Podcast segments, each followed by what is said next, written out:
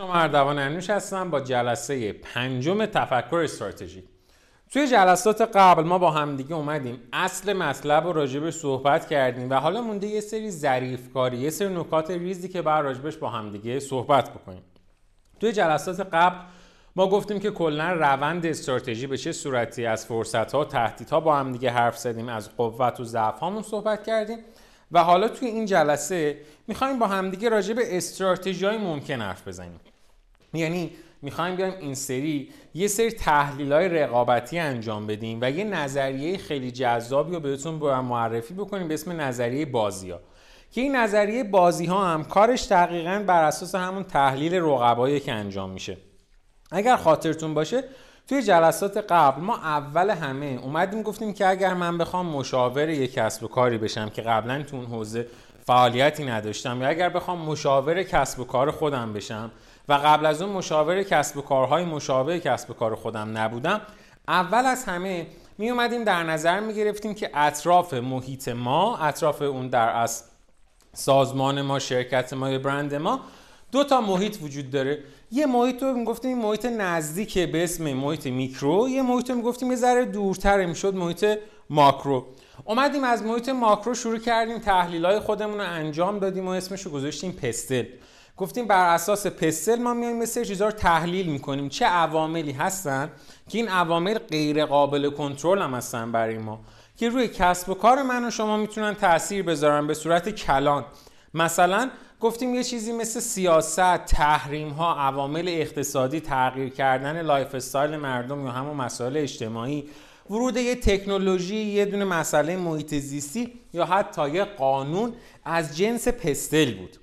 بعد اومدیم یه ذره نزدیکتر شدیم به سازمان خودمون. اومدیم گفتیم حالا وقتی که من اینجا بیام نزدیکتر وایسم یه سری نیروهایی وجود دارن که این نیروها تا حدودی قابل کنترلن برای من و شما. اسمشون رو گذاشته بودیم five force پورتر توی five force پورتر ما اومدیم 5 تا نیرو رو که سه تاشون افقی بود دو تاشون عمودی بود و با همدیگه بررسی کردیم.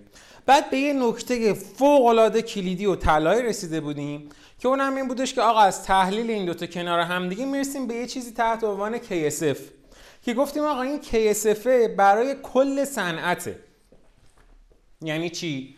یعنی من برند مثلا X اگر بخوام صنعت طلا و جواهرسازی موفق بشم از همین KSF بعد پیروی بکنم. برند کیان بعد از همین KSF پیروی بکنه. علاقبند و مزفریان و همه برندها. تو حوزه پوشاک همینطور تو حوزه مانتو همینطور تو حوزه مد و فشن و حتی مزوندارا همه صنایع. گفتیم یه چیزی وجود داره به اسم KSF گفتیم خب KSF چیه؟ گفتیم چند تا عامل کلیدی هن که باعث موفقیت ما میشن. من بعد از همشون پیروی کنم؟ نه چون اصلا قابلیت و توانایی من پیروی کردن از همشون نیست. یادتون باشه یه خاطرم براتون تعریف کردم. از همون روزای اولی که آکادمی خودمون تأسیس شده بود. که یه ایده خیلی خوب یه کسی به من داد به عنوان مشاور ولی در نظر نگرفته بود که من انقدر پول ندارم. مثلا من منابع مالی منابع مالی محدودیه و نمی‌تونستم اونو پیاده سازی بکنم. حالا گفتیم برای اینکه بریم بگردیم ببینیم کدوم یکی از این که استفاده به درد ما می‌خوره. اومدیم منابع رو و قابلیت هامون رو بررسی کردیم که از منابع رسیده بودیم به قابلیت ها و از تلفیق این دوتا با هم رسیده بودیم به یه چیزی تحت عنوان شایستگی کلیدی بنگاه که بهش می‌گفتیم KCF از برابری KCF و KSF به ما یک مزیت رقابتی خلق میشه که من می‌تونم بفهمم که چجوری باید توی این صنعت بازی بکنم تا هم مشتری بخواد از من یعنی مشتری دوستم داشته باشه و اون نیازهای مشتری برطرف بشه. هم همین که من تو این صنعت جوری رقابت بکنم که خود صنعت پسم نزنه. این مروری بود از تمام این جلسه که ما با همدیگه داشتیم. حالا ما می‌خوایم بیان یه ذره استراتژی و با یه چند تا مثال بهتر و به صورت داستانی بیایم بررسیش بکنیم. می‌خوایم بیایم ببینیم مثلا تو حوزه جنگ تو حوزه نظامی یا مثلا تو بحثی مثل بحث ورزش تو بحث کسب و کار تو یه سری از حوزه های سیاسی یا حتی تو حوزه طلا جواهرسازی خودمون اصلا استراتژی وجود داشته که باعث موفقیت آدم بشه یا نه. و این استراتژی ها چجوری شکل گرفته؟ بذارین اولش با ماهیت استراتژی شروع کنم که ماهیت استراتژی جنگیه. گفته بودیم که اصلا استراتژی از میدون جنگ و میدون نبرد اومده. پس بذارین ما از همونجا شروع بکنیم. ناپلون برانپارت موقعی که می‌خواسته حمله بکنه از فرانسه به انگلستان موقع که کشتی ها می‌خوان به هم دیگه حمله بکنن کشتی ها یه در از طولی دارن دیگه که این طولشون طویلتر و درازتر از خود اون قسمت ارز این کشتی ها قدیم ها به این صورت بوده که می اومدن توی پهلوی کشتی یعنی در طول کشتی اون توپ های جنگی رو قرار می‌دادن و کشتی ها وقتی به هم دیگه می رسیدن باید 90 درجه روتیت می‌کردن خودشون یا 90 درجه میچرخیدن. هر دو از پهلو نسبت به همدیگه قرار می گرفتن و شروع می‌کردن به همدیگه پرتاب توپ و سلاح جنگی داشتن. اتفاقی که میافتاد این بودش که وقتی کشتی ها می اومدن به سمت پهلو میچرخیدن که اصطلاحا می‌تونن پهلو بگیرن و شروع کنن به جنگیدن با هم دیگه هر کشتی زودتر این کار رو انجام می‌داد احتمال موفقیتش بالاتر بود. اما ما میگیم طول کشتیه از ارزش بیشتره دیگه. پس وقتی من به پهلو برمیگشتم در اصل داشتم یک طول درازتری و در اختیار دشمن قرار می‌دادم که بیاد و به من حمله بکنه. همون سال توی جنگ ناپلون بناپارت با انگلستان انگلیس میدونستش که تعداد کشتی کمتری داره نسبت به فرانسه و یه جورایی تقریبا مطمئن بود که شکست می‌خوره. اومد گفت خب بیا حالا ما یه استراتژی پیاده بکنیم. به جای اینی که کشتی های ما از پهلو حمله بکنن ما این ادوات جنگی خودمون رو روی نوک این چیزا بذاریم. روی نوک به اصطلاح این کشتی های خودمون بذاریم. و بیایم به صورت قطاری مثل واگنای قطار بیایم همه پشت سر همدیگه قرار بگیریم و شروع کنیم به دو تا از این کشتی ها شلیک کردن. انقدر شلیک کنیم تا نابودشون بکنیم و از اون منفذه که باز میشه وارد در از مقر دشمن بشیم و اونجا شروع کنیم به چرخیدن و از پشت به دشمن شروع کنیم به حمله کردن. اگر ما این کار رو انجام بدیم دو تا حسن برای ما داره. یک اینکه ما میزان کمتری از کشتی خودمون رو در معرض توپ دشمن قرار دادیم. دو اگر ما بتونیم نفوذ بکنیم و بیرسیم به پشت دشمن یه ویژگی خوب بر ما داره. ادوات جنگی دشمن پشتش که قرار نگرفته پشت کشتی یا همشون رو به ما دیگه. پس در نتیجه ما اون طرف داریم با کشتی هایی می جنگیم که اصلا ادوات جنگی ندارن. و احتمال برد ما خیلی میره بالا. در غیر این صورت اگر ما بخوایم مثل همیشه شروع کنیم به جنگ به خاطر تعداد کشتی کمتری که ما داریم در مقایسه با فرانسوی ها 100 درصد شکست می‌خوریم.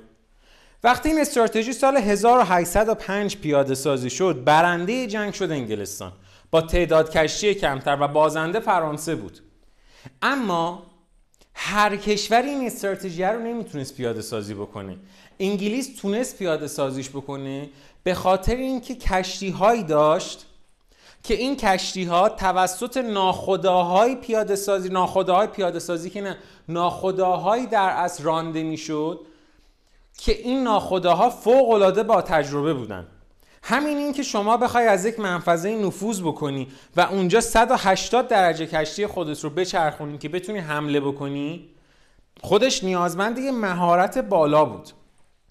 اگر همین استراتژی رو به جای اینکه انگلستان استفاده بکنه مثلا اون سال ایتالیا استفاده می‌کرد حتما شکست می‌خورد و شکست مهلکتری هم داشت. چرا شکست می‌خورد؟ چون اون قابلیت رو نداشت. قابلیت از کجا آمده بود برای انگلستان؟ از منابع انسانی خوبی که داشت. منابع انسانیش کیا بودن؟ منابع انسانیش همون ناخداهای کشتی بودن. حالا میگیم این مثال قدیمی یه ذره بیایم جلوتر. همه ما فردی مثل محمد علی کلیو تو ورزش بوکس می‌شناسیم. ورزش های رزمی و کلا همه ورزش هایی که نیازمند جنگیدن تن به تن و رو در رو هستش بر اساس وزن افراد طبقه بندی میشه. توی ورزش بوکس که خب ما می‌دونیم ورزش سنگینیه تو یکی از این اوزان که سنگین وزن هم حساب می‌شدن فردی به اسم جورج فورمن با آقای محمد علی کلی قرار بود یه مسابقه بدن تقریبا همه می‌دونستن که جورج فورمن اصلا یه فرد افسانه تو این حرفه و امکان نداره شکست بخوره. سنگین وزن و مشتای مهلکی هم داشتش. از اون طرف محمد کلی توی سنگین وزن ها سبک بود. و قد کوتاهی هم داشت. یعنی جزو سبک وزن ها به حساب می اومد نسبت به خیلی دیگهشون حتی قد کوتاه به حساب می اومد ولی یه ویژگی مهم داشت و اونم این بودش که استراتژی اومد پیاده کرد توی اون مبارزه که خودش اسمشو گذاشته بود رقصیدن مثل پروانه و نیش زدن مثل زنبور. یعنی مثل پروانه شروع بکنه به چرخیدن همینجوری بچرخه این یه پروانه دقیقا. و مثل زنبور نیش خودش رو خیلی سریع و سرعتی بزنه. توی اون مسابقه که مسابقه افسانه‌ای و یک مسابقه معرکه بود محمد علی کلی برد. ولی این استراتژی رو هر کسی نمی‌تونست پیاده سازی بکنه. محمد علی کلی تونست پیاده سازی کنه چون مزیت رقابتیش روی مسابقه شده بود قدرت بدنی و سرعت.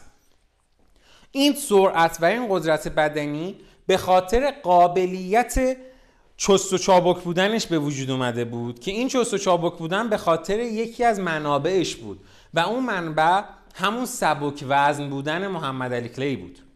هیچ وقت یه بکسور سنگین وزن که وزن زیادی داره نمی‌تونه رقص پا انجام بده نمی‌تونه هی شروع کنه با پاش توی اون زمینی که باید مسابقه بده حرکت کنه و شروع کنه به خسته کردن طرف مقابلش. خودش زودتر خسته میشه.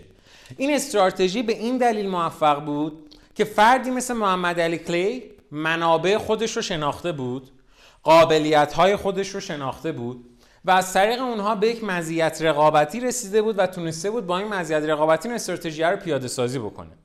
حرف شما احتمالا توی ذهنتون شاید این باشه که خب کسی مثل محمد علی کلی و اگر امروز ما بریم باش مصاحبه بکنیم و بهش بگیم که منابع تو چیه یا بهش بگیم قابلیت های تو چیه آیا انقدر این آدم سواد مدیریتی داشته که اینا رو به ما بگه و تونسته پیاده سازیش بکنه یا اینکه نه شانسی بوده. جواب من بهتونه که صد درصد شانسی نبوده. شاید ادبیاتش با ادبیات من و شما یکی نبوده باشه. ولی حتما اگر بهش بگین که توی ورزش چه چیزی تو رو منحصر به فرد می‌کنه می‌تونه بگه که من رقص پای خیلی خوبی در برابر بقیه رقبا می‌تونستم انجام بدم.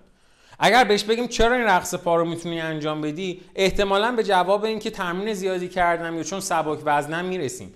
مستقیما با ادبیات منابع و قابلیت های KSF و KCF بهش نرسیدیم. ولی وقتی مسئله رو براش باز کردیم به همون جوابایی می‌رسیم که خودمون تو ذهنمون بوده.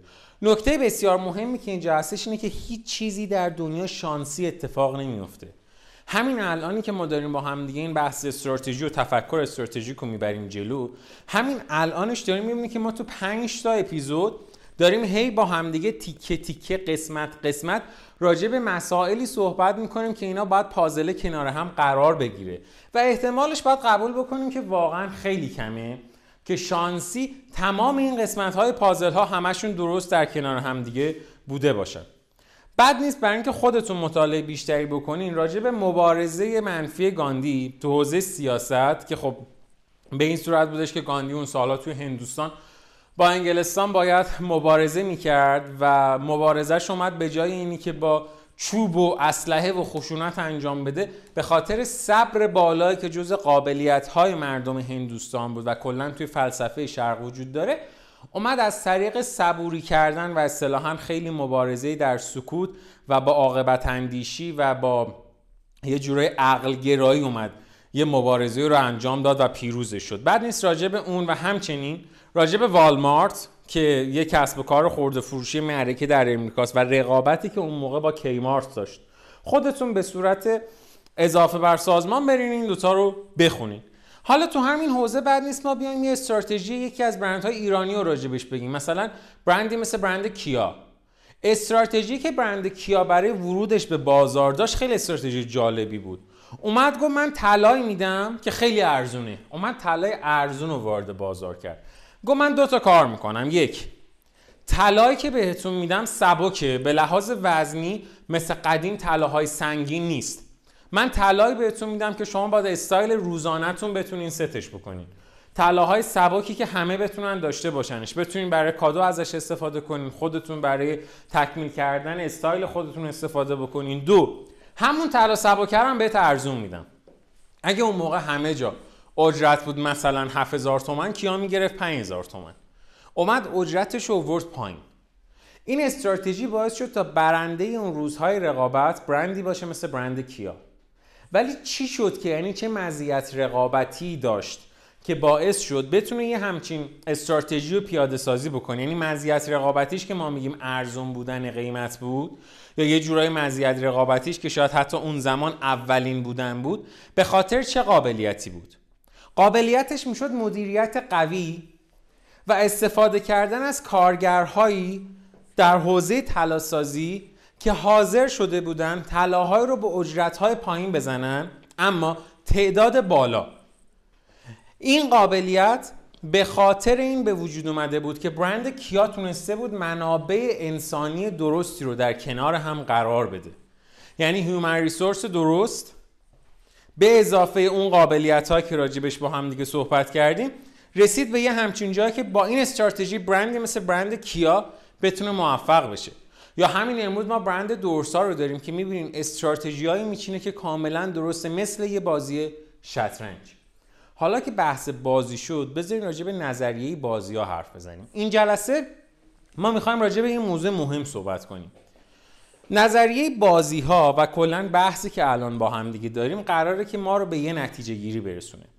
فرض بکنیم که ما توی اتاقی نشستیم که کلی کاغذ و کلی نقشه جلومونه.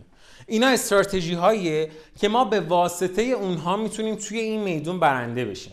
در اصل انگار یه جورایی ما اومدیم نگاه کردیم دیدیم که این KSF مونه اینم KCF مونه اینا قابلیت هایی که داریم اینا هم کارهایی که می‌تونیم انجام بدیم. خاطرتون باشه جلسه قبل به یه چارت رسیدیم که گفتیم توی این چارت باید انتخاب بکنیم که کدوم یکی از نقاطمون رو بهبود بدیم.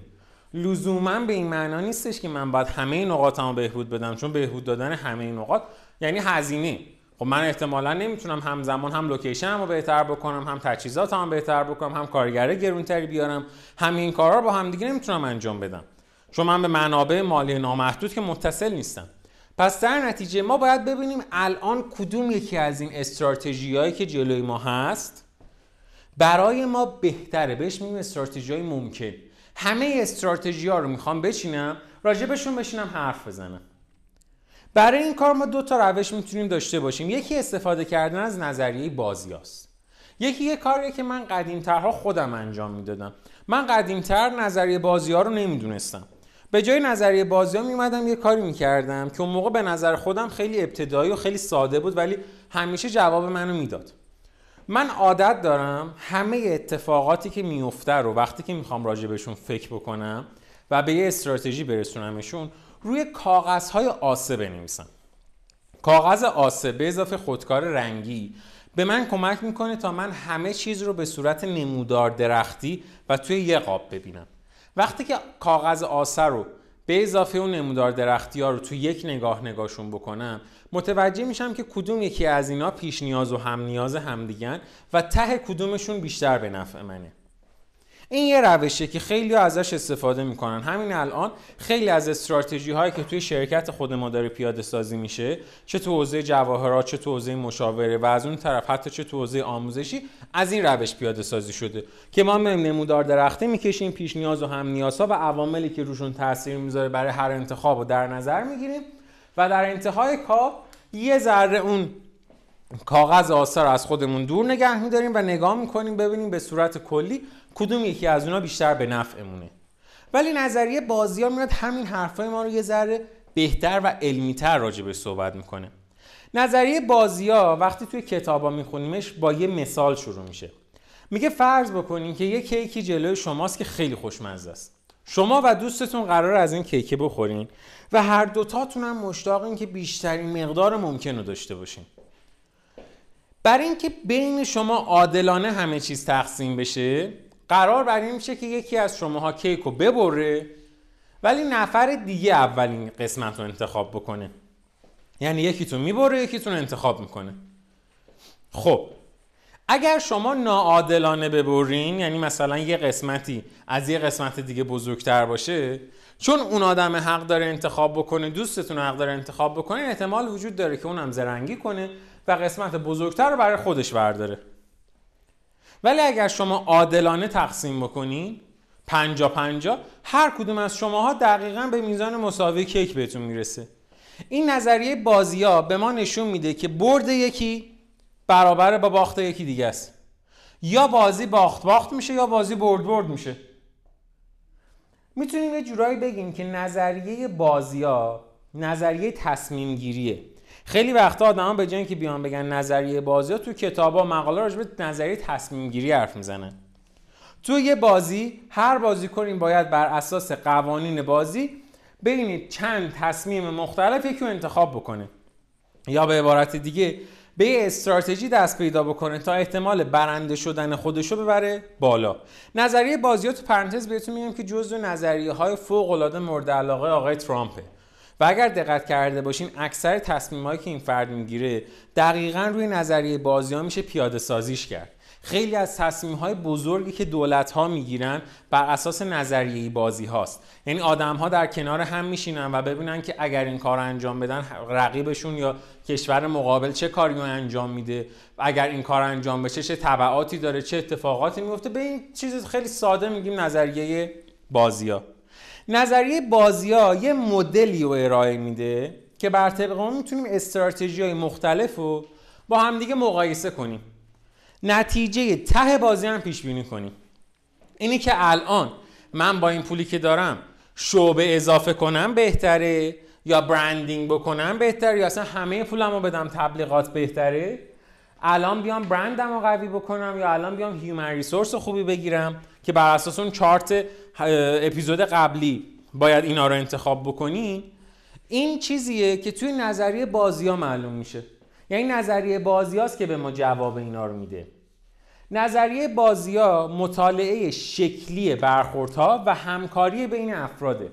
نظریه بازی ها هیچ وقت منو به تنهایی در نظر نمی‌گیره. نظریه بازی ها نقطه قوتش توی اینه که میاد میگه ببین تو یه سیستم بازی که توی اون اپیزود یک راجبش خیلی صحبت کرده بودیم. چون سیستم بازی با آدم های مختلف در ارتباطی. تو روی اونها تاثیر می‌ذاری و رقابت کردن اونها هم روی تو تاثیر می‌ذاره. مفاهیم نظریه بازی زمانی به کار میره که عمل و نقش چند عامل روی هم اثر بذاره. این عوامل می‌تونن افراد باشن، گروه ها باشن، شرکت ها باشن یا حتی ترکیبی از اینها با هم دیگه باشه. مفاهیم نظریه بازی زبانی رو ارائه میده که بتونیم سناریوهای استراتژیک رو فرموله بکنیم ساختار اون رو معین بکنیم اونا رو تجزیه تحلیل کنیم و در آخر بفهمیمشون. این نظریه سال 1950 یه آقای اومد به اسم جانش گفتش که توی نظریه بازی های نقطه وجود داره به اسم نقطه تعادل. آقای جانش یه حرف خیلی جالبی زد. گفت ببین توی نقطه تعادل نقطه که همه آدما دارن بیشترین سودو می‌برن. و چون دارن بیشترین سودو می‌برن هیچ بازیکنی حاضر نیست ازش بیاد بیرون. ما به اونجا میگیم نقطه تعادل. نقطه تعادل جاییه که اگه شما بهش برسین حتی نیاز به بستن قرارداد با افراد هم نداریم. یه جورایی تعادلیه که اونجا ایجاد میشه و همه آدما می‌دونن که اگر از اون خارج بشن دچار مشکل میشن. و یکی از ایراداتی که به آقای ترامپ گرفته بودن این بودش که با خارج شدن از خیلی از تعهدها از اون نقطه تعادل اومده بود بیرون. و چون از نقطه تعادل اومد بیرون به خودش و به بقیه بازیکنان ضرر رسونده بود. و خود آقای ترامپ هم تو یکی از سخنرانیهایی که داشتن در رابطه با برجام دقیقا به این موضوع اشاره می‌کنن که میگن که من از برجام اومدم بیرون چون اون نقطه تعادل برای همه ما نبود.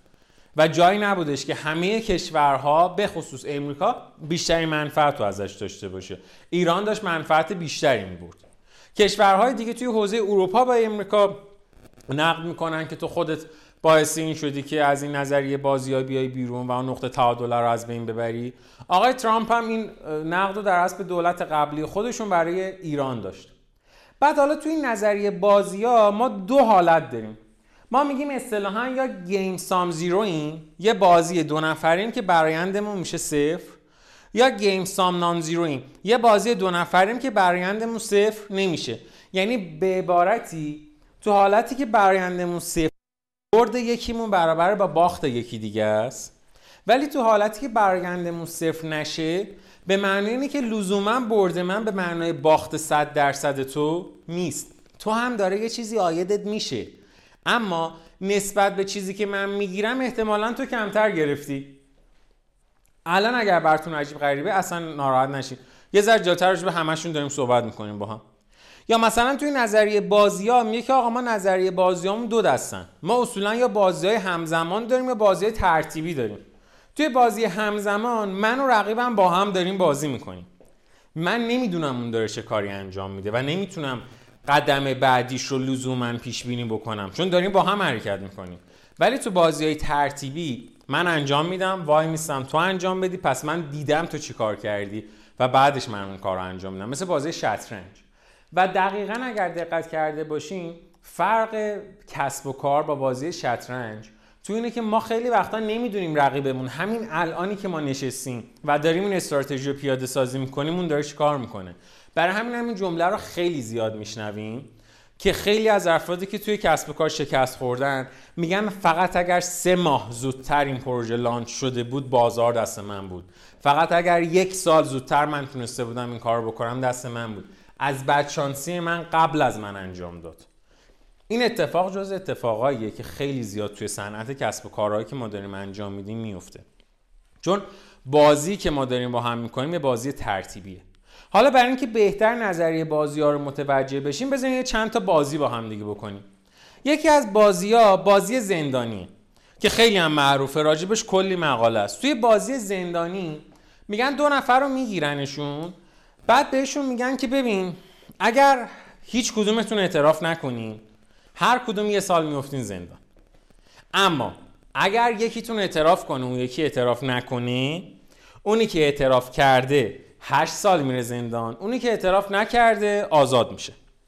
اگر دوتاتون با هم اعتراف بکنین نفر چهار سال میرین زندان. حالا هر کدوم برین تو سلولای جدا ببینم می‌خواین چیکار کنین. یه بار دیگه. دو تا گرفتن مجرمو. می‌خوام بندازنشون زندان. میگن آقا اگر دوتاتون اعتراف کردین که مثلا این جرم انجام دادین نفر یه سال میرین زندان. اگر یکیتون اعتراف کرد یکیتون اعتراف نکرد یکیتون هشت سال میره زندان اونی که اعتراف کرده اونی که اعتراف نکرده که خب هیچ میاد بیرون. اما اگر دوتاتون اعتراف بکنین دوتاتون چهار سال میرین زندان. اینا زندانی ها رو میفرستنشون تو سلولای خودشون و اینا میشینن به خودشون حساب کتاب می‌کنن میگن خب ببین اگه حرف نزنیم دو تا حالت بیشتر به وجود نمیاد دیگه. یا کلا نمیرم زندان چون اون یکی اعتراف کرده. یا یه سال میریم زندان چون نه اون اعتراف کرده نه من اعتراف کردم. ولی اگر که اون اعتراف بکنه من 8 سال زندان میرم ها یعنی باید بین این انتخاب کنم که هیچی نرم زندان یا 8 سال برم زندان. ولی اگر اعتراف بکنم اون اعتراف نکنه من 8 سال میرم زندان. اگر من اعتراف بکنم اونم اعتراف بکنه 4 سال میرم زندان. انقدر این مسئله روانشناسی اتفاق افتاد و افتاد و افتاد تا دیدن همه آدم ها نقطه تعادل خودشون رو روی این می‌دونن که اعتراف کنن. برای همین الان نظریه بازی هایی که برای زندانه بهش میگن بازی موزل زندانی امروز جز روش های اعتراف گرفتن توی خیلی از کشورها که وقتی دوتا آدم رو می‌گیرن میگن ببین سیستم اینجوریه حالا می‌خواین اعتراف بکنین بکنین می‌خواین نکنین هم نکنین. خب 8 سال میری زندان. یا مثلا تصور بکنین که یه زن و شوهری هستن که اینا همدیگر رو خیلی دوست دارن. هر هفتم دارن هر روز هفتم دارن کار می‌کنن یه روز دوتاشون مرخصی دارن. مثلا یه جمعه دوتاشون تعطیلن. علاقه قلبی دوتاشونه که در کنار هم باشن. یکیشون دوست داره بره فوتبال ببینه یکیشون دوست داره بره تئاتر نگاه بکنه. ولی دوتاشون دوست دارن که با همدیگه باشن این جمعه رو. اگر که هر دو با هم برن تئاتر ببینن یا هر دو برن فوتبال ببینن. اصطلاحا ما میگیم دو یک شدن. دو یک یعنی چی؟ یعنی یه امتیاز گرفتن به خاطر با هم بودنشون. یه امتیاز هم به خاطر اینه که ورزش مورد علاقه رو آقا دیده یا خانم تئاتر مورد علاقه رو دیده. پس اگر تئاتر برن شدن دو یک به نفع خانم که تئاتر روست داشته. اگر برن فوتبال شدن باز دو یک به نفع آقا که ورزش دوست داشته. اگر که هیچ کدومو نرن اصطلاحا میگن صرف صرف شدن. چون اون اولویت اولی که با هم بودن بوده از دست رفته.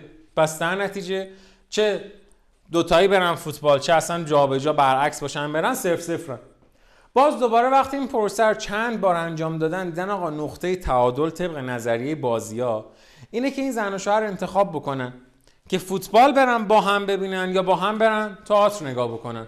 و گفتن طبق نظریه بازی ها این دو تا استراتژی فرق با هم دیگه نمی‌کنه. اما نکته مهمی که اینجا وجود داره اینه که چه اینو انجام بدن چه اونو انجام بدن در اصل طبق نظریه بازی ها به نقطه تعادل رسیدن. یعنی در آخر روز هر دوتاشون خوشحالن. ما این نظریه بازی ها رو توی خیلی از قسمت ها داریم. حتی اگر شما برین بزنین گیم تئوری مثلا امریکا ایران قشنگ براتون راجع به برجام و اتفاقاتی که اون دوران افتاده بوده طبق نظریه بازی ها کلی مقاله مختلف میاره. مقاله ها که به نظر من واقعا ارزش خوندن دارن. ولی به خاطر اینه که ما می‌خوایم در رابطه با حوزه طلا و جواهرات و فشن حرف بزنیم اگر الان و مسئله رو باز بکنیم شاید یه کوچولو بحثمون بیش از اندازه سنگین بشه. برای همین برگردیم سراغ حوزه کاری خودمون. یه دونه اتفاق خیلی مهمی افته توی نظریه بازی ها که باعث میشه ما خیلی دوستش داشته باشیم. ما میایم میگیم نظریه بازی ها از جنس فای فورس پورتره شبیه به اون میمونه ولی یه تفاوت مهم دارن با هم. اینه که ما توی فای فورس پورتر می‌گفتیم که بذار ببینم رقیب چی کار می‌کنه. بذار ببینم مثلا خریدار من تامین کننده من اون نیروهایی که به من وارد می‌شدن بذار ببینم که چیکار می‌کنن. ما هیچ وقت بر اساس رفتار تعاملی رقبا چیزی رو تحلیل نکردیم. یعنی نمی‌گفتم که اگر من بیام مثلا تامین کنندم و عوض کنم تامین کننده من در قبال من میاد چی کار می‌کنه؟ واقعیت کار اینه که اگر من بیام مثلا یه مرتبه مشتری ما عوض کنم من یه مشتری از دست ندادم. شاید اون مشتری و تمام مشتری های دیگه ای که اون مشتری خاص باهاش در ارتباط بوده رو از دست بدم. شاید باعث بدنامی من در صنعت بشه. اگر من بیام مثلا تامین کننده خودم رو یک مرتبه تغییر بدم شاید باعث این بشه که اون صنعت منو پس بزنه. چون رفتار تعاملی توی صنعت وجود داره. اگر من برم دعوا بکنم و دیگه نخوام از تامین کننده پارچه بخرم چه اتفاقی برای من میفته اینا باعث میشه که ما بیایم بگیم فای فورس پورتر توشون رفتار تعاملی وجود نداره. به این واقعیت که تصمیمات اتخاذ شده از سوی هر کدوم از بازیگران به تصمیمات واقعی و پیش بینی شده سایر بازیگران هم بستگی داره توجه نمی‌کنن. یعنی در نظر نمی‌گیره که آقا اگه الان من بیام یه محصول جایگزینی برای محصولات خودم در نظر بگیرم رقیبم چیکار می‌کنه؟ ممکنه رقیب من بیاد یه تصمیمی بگیره و اصلا بزنه منو بهتره کنه اگر من مثلا بهتون میگم بیام بگم که خب اوکی اشکالی نداره که مثلا من تا الان داشتم توی مزون خودم با این استراتژی محصول میفروختم حالا برای اینکه قیمتم بیاد پایین رو تامین کنندم اینجوشه اونجوشه می‌خوام بیام از این به بعد یه محصول جایگزینی بیارم. مثلا مانتوها رو عوض کنم. در نظر نمی‌گیرم که خب این مانتویی که تو داری جنسش رو عوض می‌کنی پارچش رو عوض می‌کنی اصلا طراح و دوزندش رو عوض می‌کنی کیفیت جابجا بشه شاید مشتری به خاطر اینکه اون پارچه تغییر کرده تمام محصولات تو رو دیگه نخره. اشتباهی که تو صنعت خوراک ما خیلی زیاد میبینیمش. ولی نظریه بازیا میاد میگه که امکان توصیف و درک وضعیت رقابتی از منظر هویت بازیگرا مشخصات اختیارات هر کدوم از این بازیگرا مشخصات مزایای حاصل از هر ترکیبی از این اخت... چیزها اختیارات پیشبینی شرایط تعاملی رقابت تحلیل همزمان نتایج همکاری در برابر نتایج رقابت. میاد تو نظریه بازی ها میگه که آقا ما مییم همه رو از این دید نگاه می‌کنیم. اگر که پدری داشته باشیم که از جنس پدر من باشن که خب عقیدهشون بیشتر بر اساس اینه که بیان بگن با آدم ها تعامل بکنیم. به جای رقابت واجه های از این دست رو ازشون زیاد میشنویم. مثلا پدر خود من وقتی که وارد یه فضای رقابتی بشن توی دنیای کسب و کار ترجیحشون بر همکاری تا بر رقابت کردن. به خاطر همینم هم موجود صلح طلبی نسبت به من و ترجیحشون همیشه اینه که میگن همکاری بکنیم. حتی شده با رقبامون. استراتژی خیلی درستی هم هست خیلی وقتا. این استراتژی که بر اساس همکاری باشه تا بر اساس رقابت خیلی از المانهای نظریه بازی ها رو به هم میریزه و خیلی وقتا باعث میشه اون فضای رقابتی نرمتر و لطیفتر بشه. اگر بخوایم راجبش به صورت کتابی با هم دیگه صحبت بکنیم میگیم که ما یه چیزی داریم تحت عنوان مناظر پنجگانه نظریه بازی. میگیم توی نظریه بازی ها ما 5 تا عامل رو باید بیایم راجع بهشون فکر کنیم. 5 عامل به ترتیب همکاری بازدارندگی تعهد تغییر ساختار بازی و علامت دهیه دقیقا مثل بازیهایی که تو بچگی با هم دیگه می‌کردیم. هر کدوم از اینا رو من سعی می‌کنم به صورت کتابی راجبشون الان صحبت بکنیم. المان همکاری راجبش نوشته شده که در حالی که چارچوب پنج نیرو یعنی هم پنج نیرو پورتر ماهیت روابط بین بنگاه رو فقط رقابتی در نظر می‌گیره. نظریه بازی روابطی با ماهیت دوگانه همکاری رقابتی رو حاکم بر فضای کسب کار می‌دونه.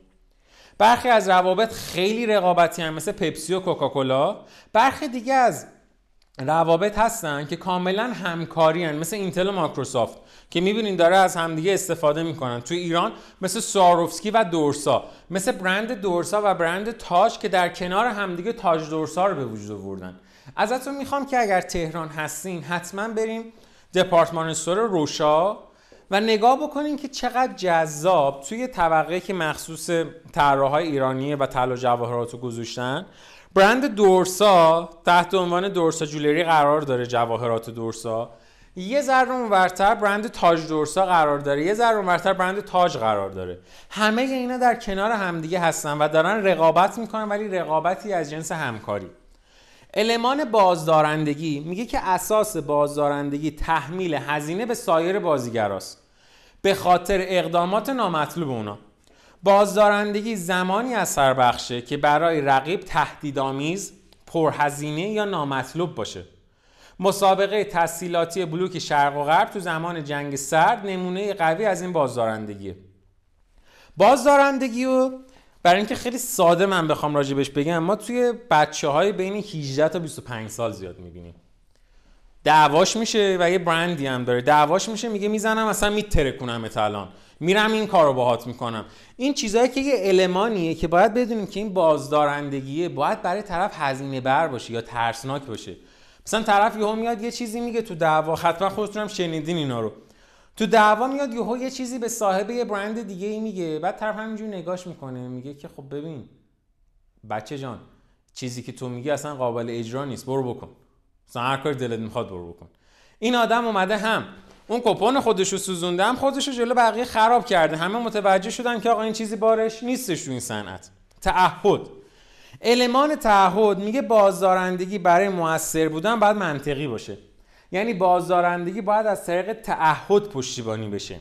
تعهدات شرکت به رقابت تهاجمی تعهد سخت و تعهد اون به تعدیل رقابت تعهد نرم میگن. یه جاهایی مثل مثلا تو صنعت نفت اوپک از جنس تعهده.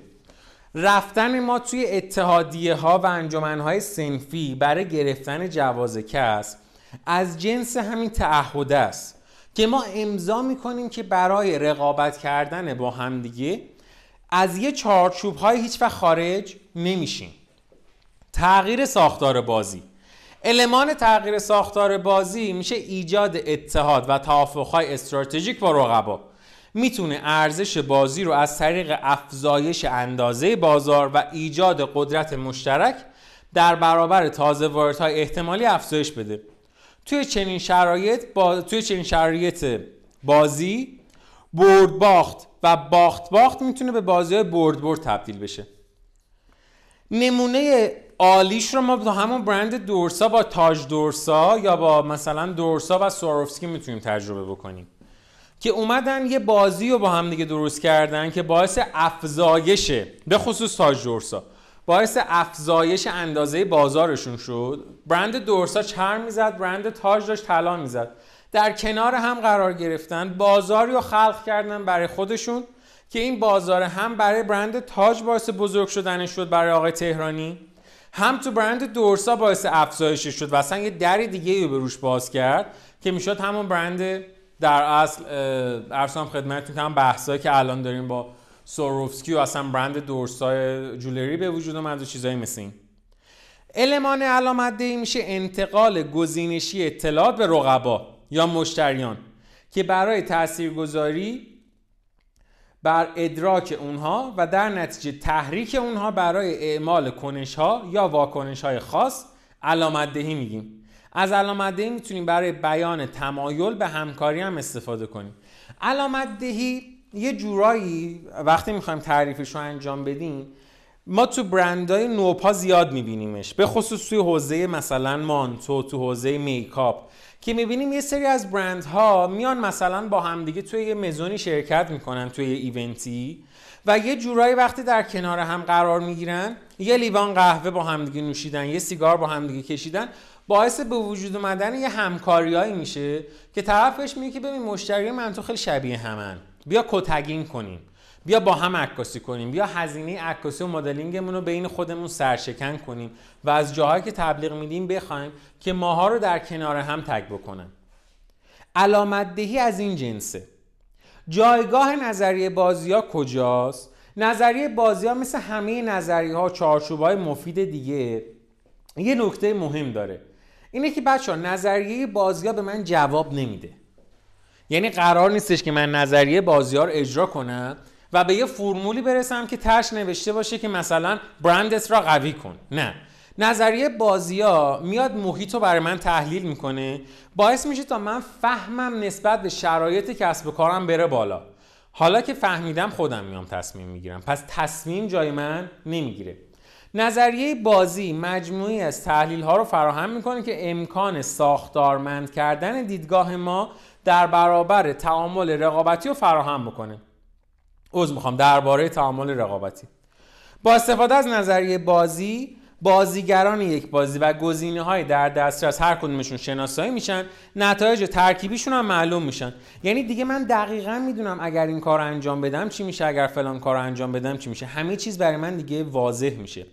با توصیف ساختار بازی در حال انجام مبنای برای پیشنهاد روش های تغییر بازی و بررسی نتایج احتمالی این تغییرات در اختیار خواهد بود. خیلی ساده. داره میگه ببین ما تا قبلش KSF و KCF و اینا رو در بردیم. حالا از اینجا به بعد ما دیگه با KSF و KCF و اینا کاری نداریم. ما با یه چیز مهم کار داریم. آقا بذارش نظریه بازی یا مثل قدیمای من بیا فلش برای خودت نمودار درختی بکش. ببین که برای قوی کردن برندت می‌تونی چیکار کنی. ببین که برای مثلا به دست آوردن منابع مالی می‌تونی چیکار کنی؟ ببین که برای برای هر کدوم از این منابع و قابلیتات ببین می‌تونی چه کاری انجام بدی. عین یه نظریه بازی. و ببین این استراتژی که داری با دشمنت چیکار می‌کنه؟ آقا اگه من مثلا منابع مالیمو بخوام انجام افزایش بدم برم وام بگیرم وام می‌گیرم بعد چی میشه؟ وام بگیرم می‌تونم پس بدم یا نه. فقط مثلا منابع مالی این باشه که برو وام بگیری. یکی از چیزهایی که ما دادم یه دونه چیز داشتیم با یه کارخونه تلاسازی جلسه مشاوره داشتیم. طرف خیلی شاکی بود کلا از سنف مشاوره. گفت آقا من الان اومدم رسما میگم ورشکستم. به من ورشکسته میگم برو وام بگیر. میگم خب من نمی‌تونم وام بگیرم. میگه نه ببین باید منابع مالی تو افزایش بدی دیگه. باید ببینم ترش و نظریه بازی به من میگه آقا وام گرفتن اصلا برد برد میشه یا برد باخت میشه؟ اصلا باخت باخت میشه. چی میشه؟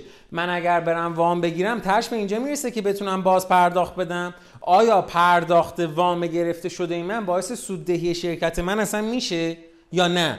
یا از اون طرف اگر من بیام برای اینکه بخوام توسعه بازار انجام بدم برم یه لاین جدیدی اضافه کنم. دختر تا الان داشته مانتو می‌زده street style street wear بهش میگم برو از این به بعد روسری هم بزن. آقا باید من بدونم که وقتی توی نظریه بازی ها اضافه کردن فلان line هم در نظر می‌گیرم اصلا من قابلیتشو دارم می‌کشه بازارم یا نه. ممکنه برم این کارو بکنم؟ رقیبم بگه ببین دیگه داری وارد زمین من میشی تو بازی کردن ها. بزنه کلا ناکوتم بکنه. کلا بیفتم بیرون. پس توی این جلسه کاری که ما با هم دیگه انجام دادیم این بودش که اومدیم تمام KSF و KCF رو با هم بررسی کردیم و دیدیم کدوم یکی از اینا می‌تونه چه اتفاقی رو برای من و شما در کسب و کارمون رقم بزنه. حالا توی جلسه بعدی به امید خدا توی اپیزود بعد می‌خوایم بیایم با همدیگه راجع به یه موضوعی صحبت کنیم. ببینیم خب حالا بین همه این استراتژی ها کدومشون به درد من می‌خوره و اصطلاحا میگیم کدوم یکی از این استراتژی ها برای من اثر بخشه که برای به دست آوردن اون اثر بخشی باید به صورت کامل مزیت رقابتی تمایز و زنجیره ارزش رو با همدیگه باز بکنیم. مرسی که برای موفق شدن و برای داشتن یه آینده خوشگلتر دارین تلاش می‌کنیم و ممنون که تا اینجا در کنار هم بودیم. ممنون. خدا نگهدار.